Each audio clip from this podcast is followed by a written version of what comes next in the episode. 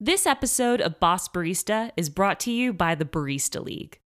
The Barista League is hosting a totally new event called High Density. It's a coffee conference that's unlike any other you've ever attended. It's totally free, 100% digital, and it focuses on relevant and practical information that you can actually put to use immediately.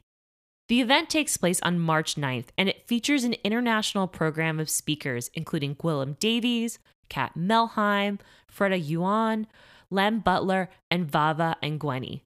Some of these folks have actually been on Boss Barista in the past, and I'm giving a talk at this event called How to Be Your Own Advocate. You can learn more about my talk or about the event by registering at thebaristaleague.com. Hey, folks. Tax season is almost upon us, and if you're like many service workers, you've probably juggled a number of different jobs and gigs in your life. But if you already feel your blood pressure rising, take a breath. To help soften this already stressful time of the year, we're re airing an episode with Tiani Wright of Coffee and Tax. Listen along, and she'll help you figure out how to file correctly and how to stay on top of your money all year long.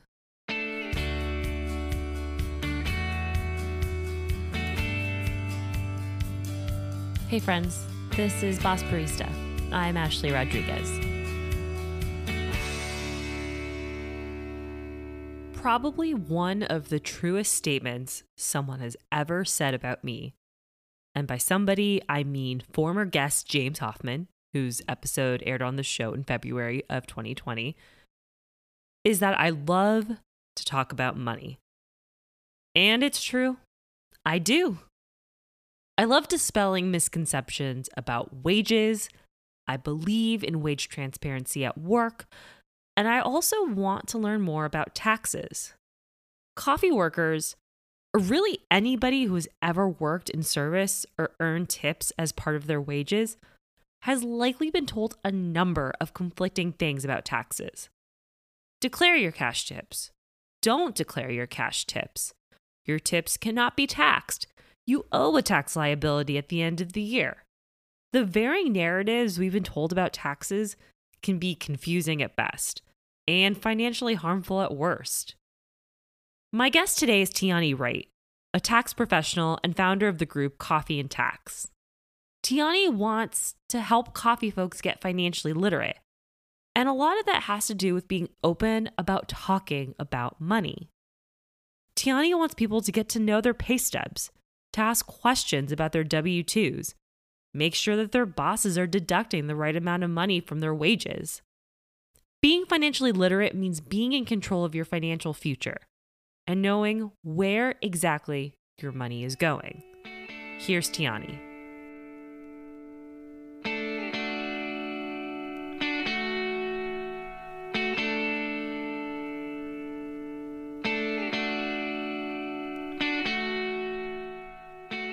So, just to start from the very beginning, can you introduce yourself for everybody?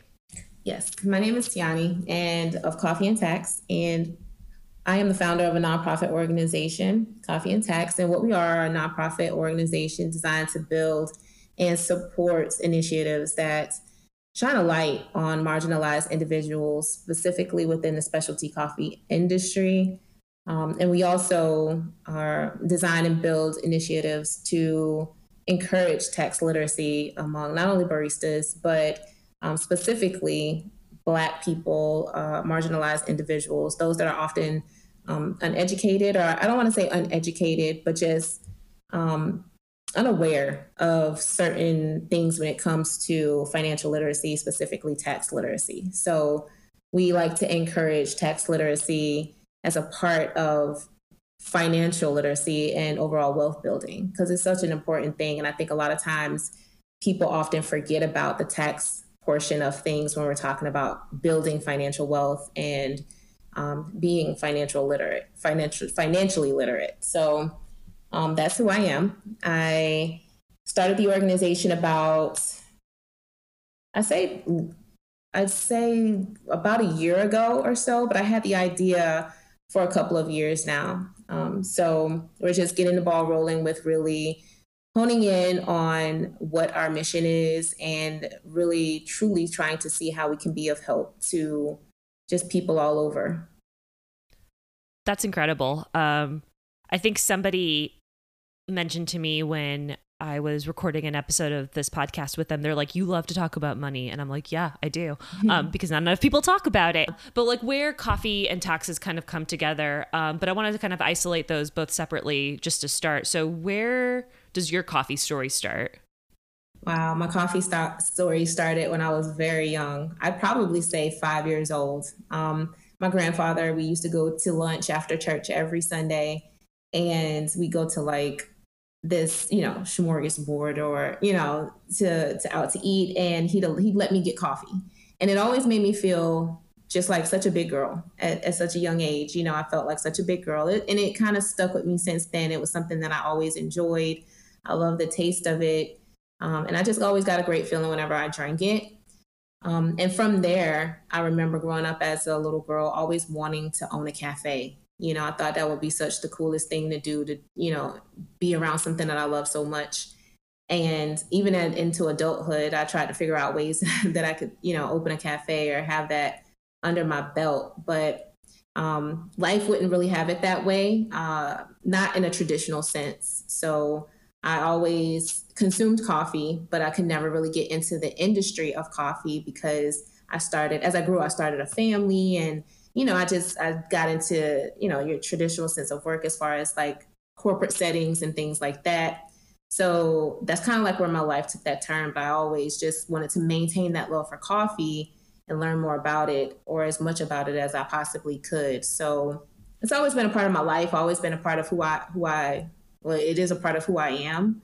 And I just am so excited at the thought of diving deeper into the industry and learning as much as I possibly could. Right now, I'm coming from a consumer standpoint, but I hope in the future to really like gain more experience and knowledge and skills when it comes to coffee for sure. And where does your like tax, I guess your tax story or financial literacy story start? So that's an interesting one. Um, I remember growing up, finances weren't really the thing talked about in our home. Um, I I come from a family of a, a, single mom. For the most part, she was you know a single mom, and her relationship with money was uh, not not the best.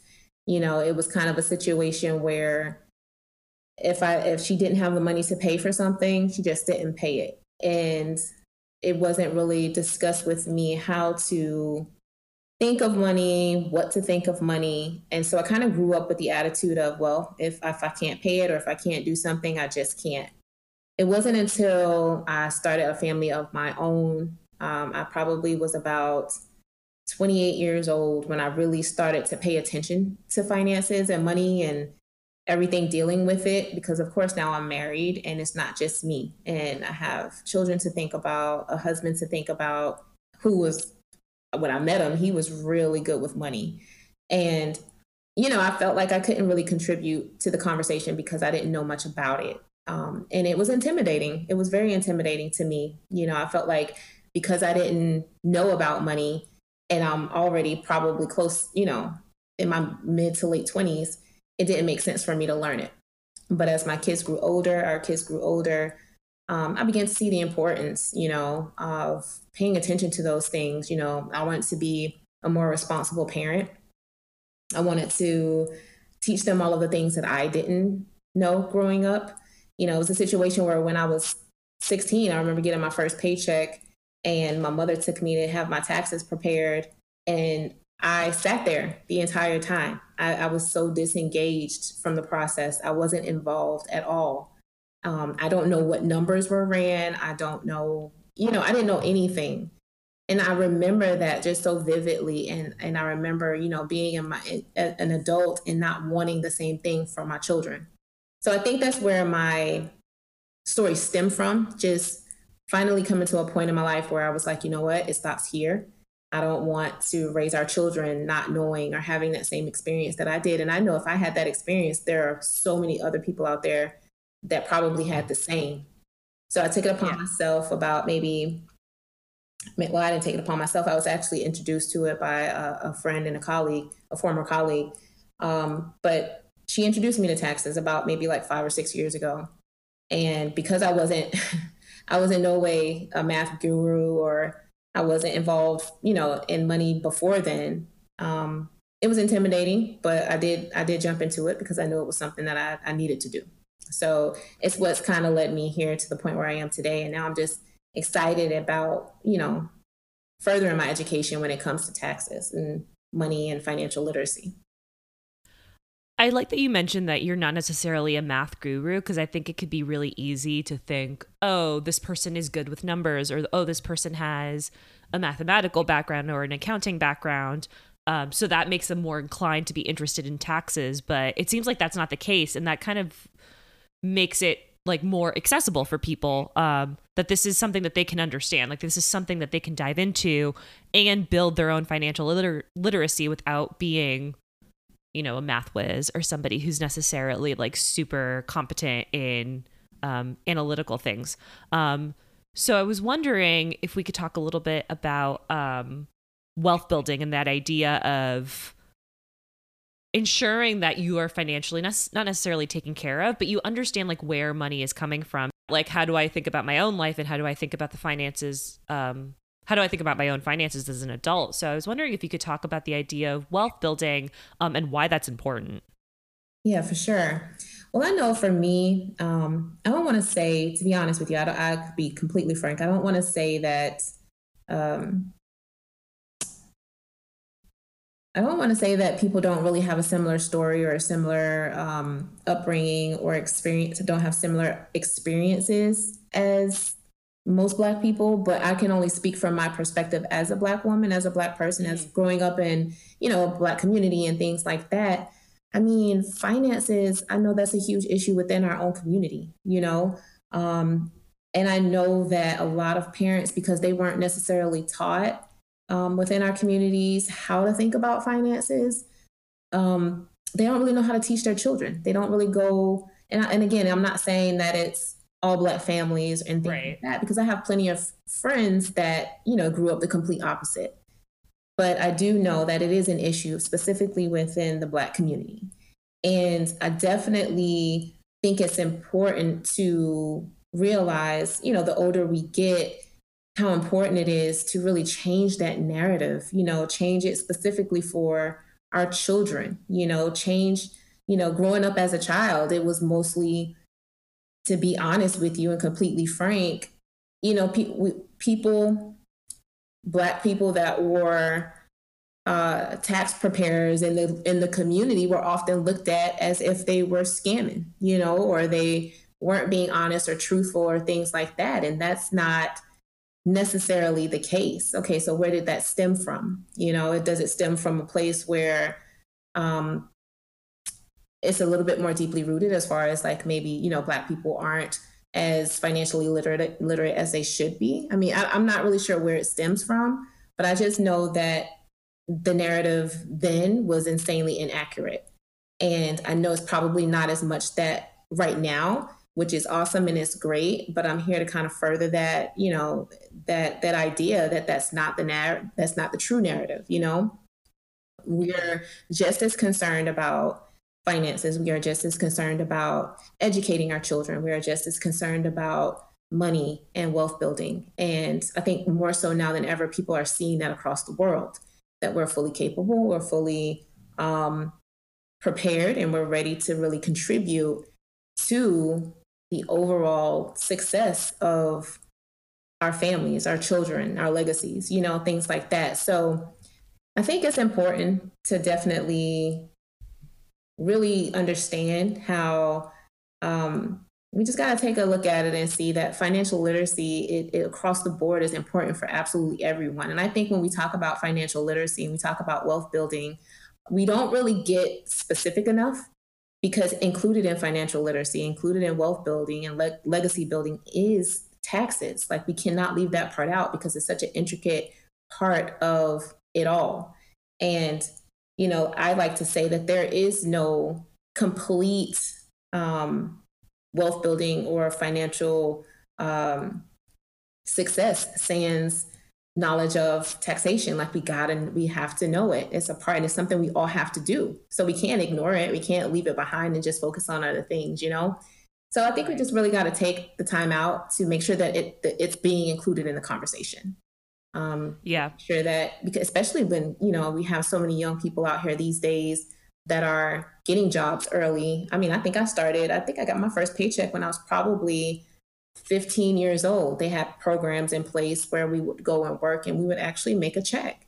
And so many kids then didn't know exactly what was, you know, what that meant. So right. I think it's important to, to definitely um, make sure that taxes are included in the conversation when we're talking about financial literacy and wealth building. Um, I think it's interesting that your work specifically looks at folks of marginalized identities because we can look at like the confluence of all different factors of like race and class and things like that but it kind of comes down not necessarily comes down to but one of the big components of that is money. Like who has access to capital? Who has mm-hmm. access to funds? Like how many people have savings so that if they wanted to open a business they could rely on like a savings account or something in their checking account or just even understand like financially what they have so that they can build a business or they can take the next step in their career or they can go back to school or things like that. So um, when you when you're starting to have these conversations with people like what are some of the questions that you start to ask or some of the things that you want to kind of highlight when people first start thinking about like oh I have a tax burden or like I have to file my taxes this year like what are some of the things that like you're really looking for when you first start talking to people well when I first started talking to people about it um some of the things that I, some of the questions that I ask them are like, what are, their history? Uh, a lot of, not necessarily specifically like life story history, but more so financial history, de- specifically dealing with taxes. So I know a lot of people that I talk to, a lot of my clients have come from um, a place where they've dealt with preparers or dealt with CPAs or dealt with accountants in the past, and they haven't had the best of experience and it's a really touchy subject, specifically dealing with people's money, you know? So people are very sensitive about their finances, very sensitive about their money, rightfully so. And especially if they've had bad experiences in the past, it could definitely put a just a sour feeling in the pit of someone's stomach just knowing that they have to kind of like start all over, find someone new, talk to somebody else about it. You kind of have to go through a process where you're breaking down that barrier first and kind of reassuring them, like, listen, some things are probably are within our control as as your preparer, CPA or tax professional. Some things just aren't. But you know, I'm here to help. And a lot of people often don't look at it that way. They see you as not necessarily trying to help, but just trying to get as much as you can from them. And so I take my time really, um, I ask questions. I, I, try to find out their history in the past dealing with taxes and, and their experiences with different professionals within the industry. But I also, probably more importantly, try to get them to understand that I'm here to help. I'm, I'm not mm-hmm. the most you know well known in the in the industry I, I i i'm still learning myself but at the end of the day i want the very best for you so I probably honestly spend most of my time just trying to reassure people that, again, it goes back to, to redefining that narrative, right? Just I'm really trying to let, let them know, like, not everybody is here to, to, to strip things away from you. And in fact, I really want you to have the most and the best of everything. So just if you'll allow me to, to help and to be honest. And people are really receptive to that.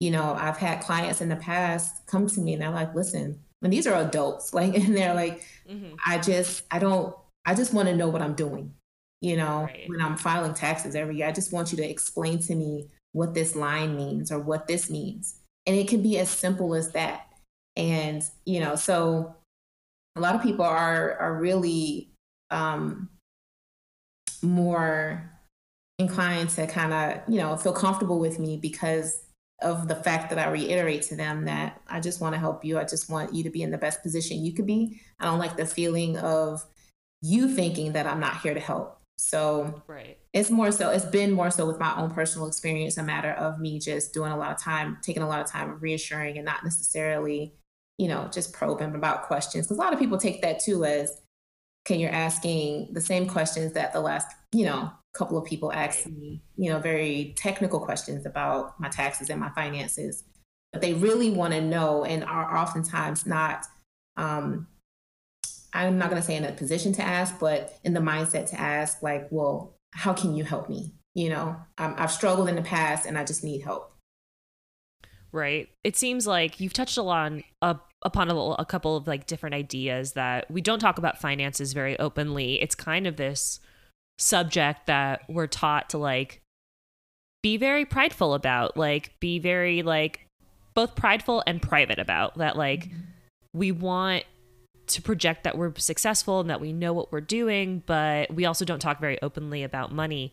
Um, and I remember as a barista, the first time I got a paycheck, um, just not understanding at all like where any of my money was going. And as i've been a barista over the last 10 years seeing employers treat my money totally differently seeing um, me even being scheduled for shifts in a way so that you don't have to pay overtime because like taxes are different on that or like not claiming tips in certain ways um, which would then go on to bite me in the butt later. And then as a freelancer um, not really understanding what my tax burden was so like as as i've been a barista like i've had to confront taxes in a lot of painful ways um, so i was wondering if we could focus on baristas first um, and look at some of the ways that a barista can like look at their paycheck and kind of understand like where their money is going and what that'll look like come April, I mean July for this year, but come April when you do file taxes, what are things that they should be looking out for?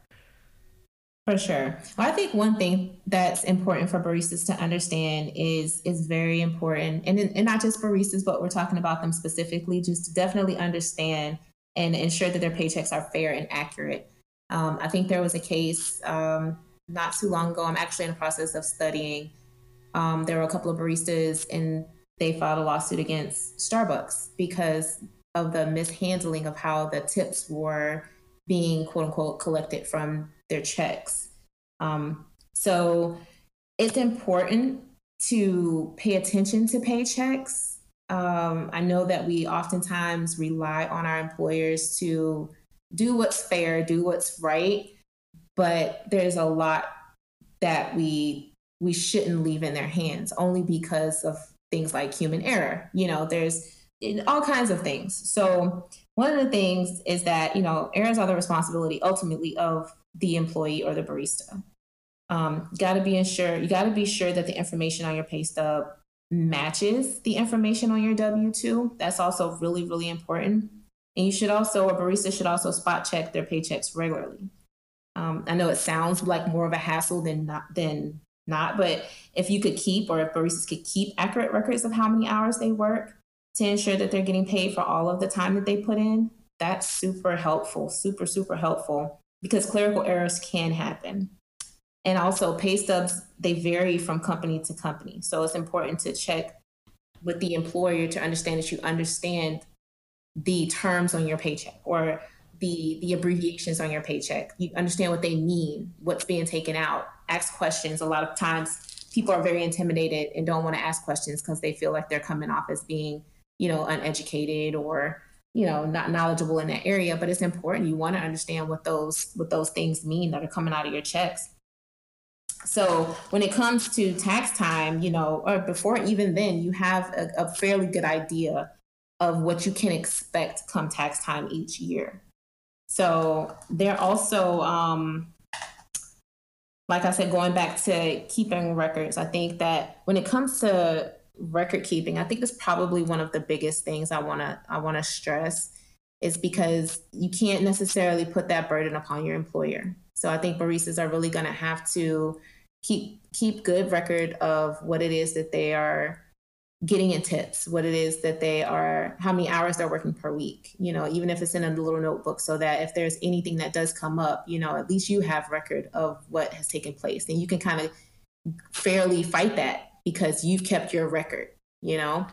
So I think it's important, most important for baristas to throughout the year just make sure they have a good understanding of what's being taken out, what what their paycheck looks like and why those things are listed the way that they are and ask questions ask questions if they don't know that's a good point about record keeping. And I think you even saying that just putting it down in a notebook is super helpful. I think it's easy to be like, oh, like what, like my records don't mean anything because I wrote them down. It's like, no, that is evidence. That's that shows like your own notes and record keeping and it's something that i advise baristas on if they want to file a complaint with like the eeoc with the equal opportunity employment office i think mm-hmm. that that's right um, that that is a totally valid way to keep track of like what's happening around you to take notes and to make sure that you have your own records so that you can show that hey that what my employer is saying is actually not accurate based on these notes that i took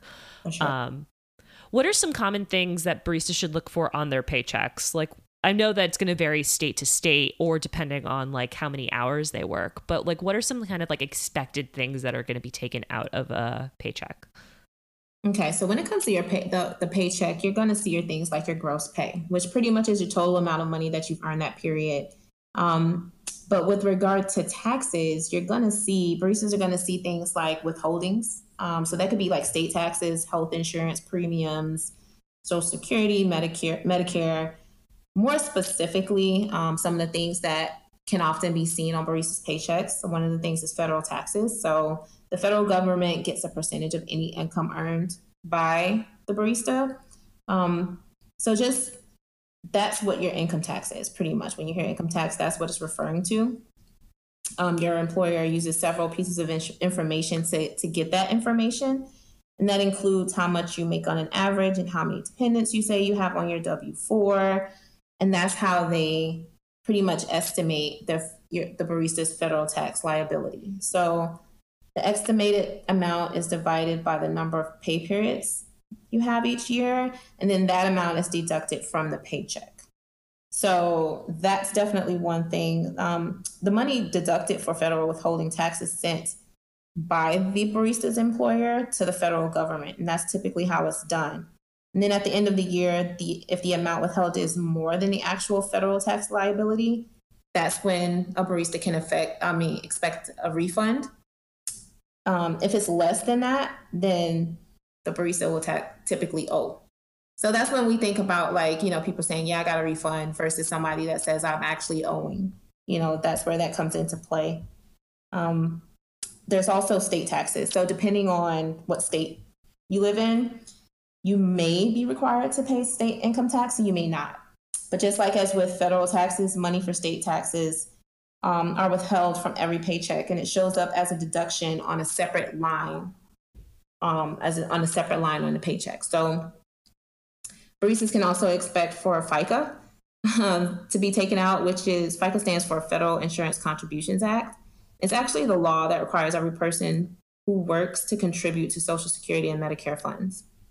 So if you see FICA on your paycheck stub, it's pretty much just a deduction for those two federal programs. Some paycheck stubs break out the deductions and show how you're paying for both Medicare and Social Security. Um, for instance, every worker contributes 6.2% of their gross income directly to that fund. Um, and every employer chips in an additional 6.2%. So that's typically how that works there.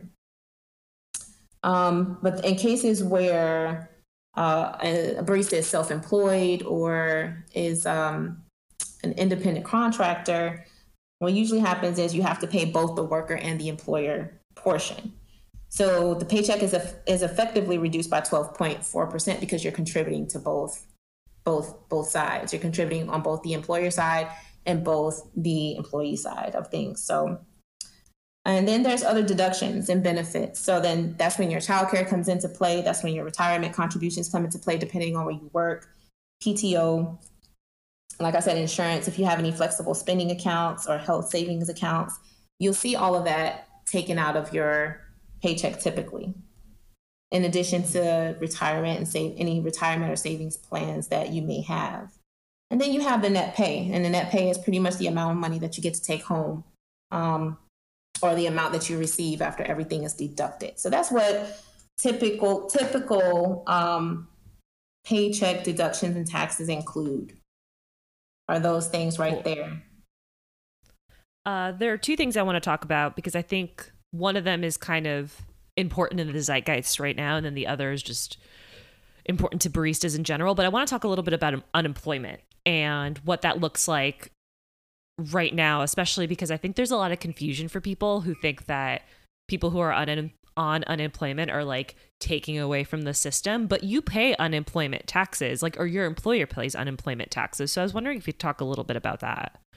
So yeah, we do all pay into the system of unemployment, and I think um, unemployment for me personally is is a necessary thing. You know, in any event or in situations where something happens and you just cannot work, you know, you've say you've worked for years and years and years in whatever the profession, you know, and you pay into these things and you pay into them without question, you know, or complaint. And then unfortunately something bad happens, or it doesn't even have to be bad, but just there's a period of time where you just can't work or you have to be out of work for an extended period of time. Right, which is true, like super right now because a lot of baristas are out of work. For sure, that unemployment comes in in handy, you know, and it's and it's something that um, I think should be taken advantage of. I know that a lot of people don't necessarily.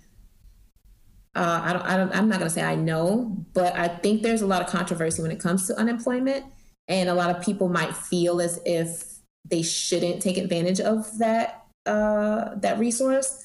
But I don't think there should be any shame there. I think it's important, especially like I said before, like I said, because we all do pay into it, you know, and religiously. And I think it should be utilized when needed, you know, and so many people need it. And I think that there shouldn't be, I know that there are going to be, just like with everything that we do, there are going to be situations where it's being taken advantage of. But I honestly don't believe that that's the case with the majority of, of, of the situations, you know, and, and again, totally. like I said, right now, specifically, we're seeing so many people are being unemployed because of reasons beyond their control you know right. and so why is it okay now for people to just come to their senses and realize like okay yeah it's needed we need it let's do it when before people were some people are you know a lot of people are actually like looked down upon because they have to utilize that type that resource you know it's right. there, it's it's for that specific purpose and reason i think there are systems in place to ensure as best as we possibly can ensure that it's not being misused or abused. Um, so I think that should be we should let it be handled in that way, you know. And and if we need it or if there's a situation where somebody needs it, I think that they should definitely look into to how they can get it because it's helpful.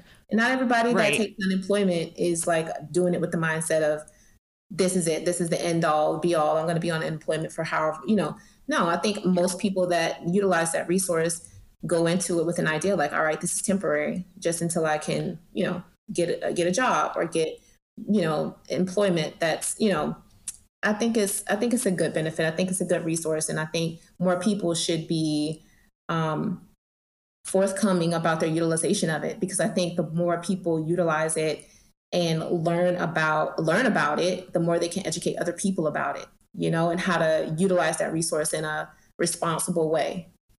Right. And it seems like it just seems like there's confusion about the role of unemployment in terms of like we pay into this system. This is not necessarily like the government just giving money to people willy nilly. Like when you pay, when you have that uh, pay stub, like part of that money goes to unemployment taxes. So the idea is that like you've been putting money away for the potential that you could be unemployed or something like a pandemic, which mm-hmm. more people should stay home for if they can, um, is meant to protect that. Yeah, I think a lot of people where where it comes where it gets a little sticky is that we pay into it and we we think about it in terms of oh yeah it's there for us if we need it, but when it comes to other people, I think we then like to pick and choose and we like to dictate how how it's being used. You know, I think we forget sometimes that it's a resource meant to be used by anyone that is unemployed, you know, or who needs the the assistance or the help. So mm-hmm. I think I think we just got to be a little bit more mindful when we're when we're doing it that okay, it's there for us for me or you know, it's there for me if I need it, but it's also there in case it's needed by someone else also, you know, and we really can't control that aspect of of things as far as like how it's being utilized you know right. we, we have a certain amount of control over things but i think we need to kind of understand that, listen, at the end of the day, we don't have to, total control over that. You know, I mean, right. it's a lot of it's just like a lot of the things that we pay into. We don't tip, we don't really have a lot of control as to what it is that we're that money or those funds are being utilized for. I mean, of course, we have our complaints about it, but I mean, does that stop anything? We still have to pay into it, you know. So, right, and I think I think we've been kind of clear on this, um, but just in case uh, this needs clarification, there's no like I don't think you and I are like glorifying or condemning anything specifically, but the idea is that the information that you're presenting is helping people make more informed decisions and understand like where their finances are going. Um, that's not to say like anything's good or bad. Um, but I do want to talk about tips um, as we start to kind of wrap this conversation up because this is probably where there's the most ambiguity about like what to do with tips. I've worked at jobs where I was told not to declare my tips. I was told uh, to declare my tips. Um, you get some of your tips in cash. So, how do you work around those? So, I was wondering if you could talk a little bit about how tips are looked at from a tax perspective um, and not necessarily provide advice because, you know, everybody's different and everybody's needs are different. But just to think about some of the ramifications of like, what does it mean when you don't declare tips? Or like, how can that affect you um, either positively or negatively? For sure, definitely. I think the probably the most important thing for any barista to take away from the conversation when it comes to tips is look at it like you'd rather report tips, you'd rather have that information reported and as accurate as possible than not. Um, when it specifically when it comes to the IRS, I mean, I'd rather be on as close to perfect as I can possibly be when it comes to reporting numbers to the IRS, then severely under or just wrong about any of it, you know? Because again, like so many people, so many baristas know or have experienced, it can definitely come back to bite you. And it's not just a situation where it's like, oh, I messed up, you know, uh, I'll do better next time. I mean, this can really cause some financial detriment in a lot of cases. So I think the most important thing when it comes to tips, in my personal opinion, is to just definitely, um, in addition to just paying attention to your your checks and your stubs and your you know W twos and W fours, but definitely um, report any numbers that you have. Um, and and cross check your employer again to see what numbers they're reporting also. But if it's a situation where you have to self report, that record keeping for sure is going to come into play and it's going to be extremely handy. And if you have questions or you aren't really sure, report. Report your tips. I, I know that they say that some um, amounts aren't necessarily reportable or aren't necessary they don't need to be reported but it's probably it should probably be good practice just to report those numbers anyway so we all know it's the responsibility of the barista to pay income tax and social security and medicare taxes on the tips that they receive so again, it's important to ensure that employees are reporting those numbers accurately. Um, I know some employers may have advised that cash tips are under the table and non-reportable.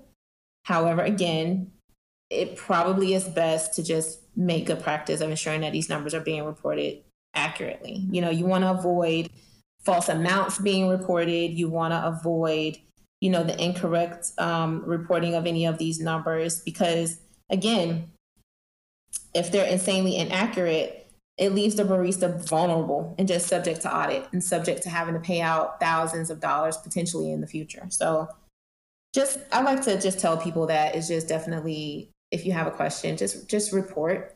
Not all numbers are going to be taxable, but just report it anyway. Um, mm-hmm. In a situation where you have like tip sharing arrangements, um, I know a lot of restaurants and bars they do that. So um, if your employer doesn't report your tips as income on a tax form, then it's your responsibility as the barista to report those numbers. So, you know, it should be reiterated that non traditional items such as tickets or other items of value are also considered to be tips and they should be reported as well. Because a lot of people have questions about, like, well, what if I get a, a lottery ticket or and I win, you know, and I have lottery winnings and things like that? Do I have to report that? Well, yeah, you, you report it. You know, I'm just going to err on the side of caution and say, yeah, you should report it. Um, yeah. Yeah. If your employer takes on the responsibility of reporting your tips to IRS on your behalf, then they again they say you don't need to report the value of any non-cash tips. But again, you don't have to. Everybody's situation is different. And I know people are going to do what they feel is best, which is completely okay. But I think just as good practice, it's probably good to report it. And again, you know, keep good records. And they have a form. Actually, it's a form. What is it? It's like IRS Form 4070A. And it's actually a form that baristas can use to report daily record of tips. Like I, I didn't even know that that form existed before, but it can be a helpful tool to utilize to kind of keep track of what tips you do bring in and you know you just make sure you write the date and the amount of tips that were directly paid any tips from credit cards and debit cards should be on there also the value of any non-cash tips and it's also important to keep a record of tips for as long as you keep your other important tax documents so if you keep your tax documents for a minimum of a year, two years, or three years, which is what they say they recommend that you keep them for, then you should probably also keep a record of your tips for that long as well, just in case you need to go back and bring bring it bring it back on the table at some point. Um, let's see. Baristas should also be be sure to um, file W 2 on a tax return as well as any overages that they might have, because those might also be subject to Social Security and Medicare taxes. Um, but yeah, when it comes to tips, I mean, I think the, the biggest thing is just accurate record keeping. Um, just knowing if you are self employed, if you are an independent contractor, that you're going to have to report those amounts yourself so that regardless of if your employer is going to be uh, reporting those numbers on your behalf or you're going to be reporting those numbers, regardless, important record keeping or, or accurate record keeping is going to be very, very helpful helpful to you in doing so. And again, on just as an air of caution, is probably best for baristas to go ahead and and to report all numbers when it comes to tips, just just because. Is there anything else that you think baristas should know or other coffee professionals should know as we uh, close out the conversation? For sure. Um, there's a couple of things um, that I think baristas should know, especially when it comes to filing taxes every year. So, the first thing I think it's important to prepare ahead of time. So, not just think about it when tax season arrives and it's time to actually file. Like, be thinking about it throughout the year um, and so, a couple of things that baristas can do in order to actually prepare to file is remember that tips are taxable, including cash tips. Um, report all tips to employers, and especially if they total twenty dollars or more. And again, it goes back to they have to be reported if they're twenty dollars or more. If and if they just as a good practice, you should probably report it regardless. So and know it's also important for baristas to know what counts as a tip. So what counts as a tip are things like service charges, um, fees, service charges. Um, and some of those service charges can be things like bottle service or room service or delivery charges and gratuity. Things like this are also important to know because again, these are these are considered as tips. Um, and also too is get familiar with the math. So tip workers usually make money via both an hourly set wage and tips. Um, most people or many people get tips at the end of each shift. However on the taxes on those tips don't typically surface until the tips are reported to the employer. And then the employer then withholds the appropriate payroll tax from the employee's paycheck. Um, it is possible that the hourly wages on the barista's paycheck may not cover the taxes that they owe on the tips that they've, that they've already taken home. If that happens, they should um, be able to make the tax payment through their employer or have their employer deduct it from their next paycheck. So get familiar with the math if possible, um, and it's going to be very helpful. At the end of the year is when they'll receive the W 2 reflecting their wages and the tips that were reported. So a copy of that will go to the IRS and then that's a copy will come to you and that's what you'll use to file your taxes each year. And again, if tips aren't reported or are reported inaccurately, it can be costly to the barista. So it's probably best practice to try and, and get a good grasp on it throughout the year instead of waiting around tax time because then it'll if there's something that it needs to be caught, you there's chances or you you're going to catch it throughout the year and get get it corrected before tax time comes, and then have to on the back end deal with the whole process. And as we know now, man, you can't you can't get in touch with anybody from the IRS right now. So I know a lot of people are struggling and having you know issues. They can't get their answers cover you know their questions answered. It's just hard, but, but it's not you know it's because of the pandemic. It's it's just difficult. So it's probably going to be a little bit of a headache throughout the year, but I'm pretty sure it'll save people a huge headache at the end of the year come tax time for sure. That was Tiani Wright founder of Coffee and Tax. You can learn more about Tiani and about how to gain control of your taxes by following Tiani on Instagram at Coffee and Tax. Thanks for listening, and we'll see you next week. I'm just looking for a better day. Boss Barista is produced by me, Ashley Rodriguez. You can find a transcription of this episode on my newsletter along with an accompanying article about this episode every Thursday at bossbarista.substack.com. To support the show, you can visit www.patreon.com slash bossbarista.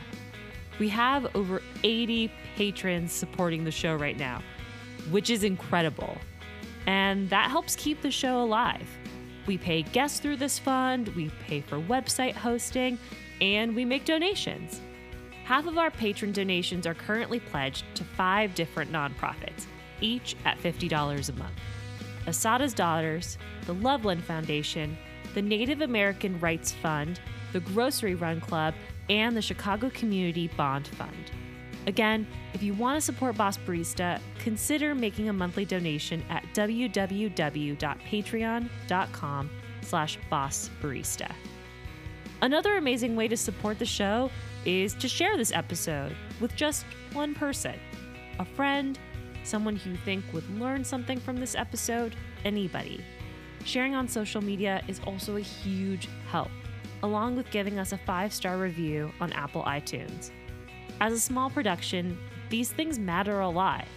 So if you can take a little time, share out some of your favorite quotes from this episode, and tag us, that would be amazing. We're at Boss Barista Podcast on Instagram and Boss underscore barista on Twitter. You can also send me an email at bossbaristapodcast at gmail.com. Thank you so much for listening, and we'll see you next week.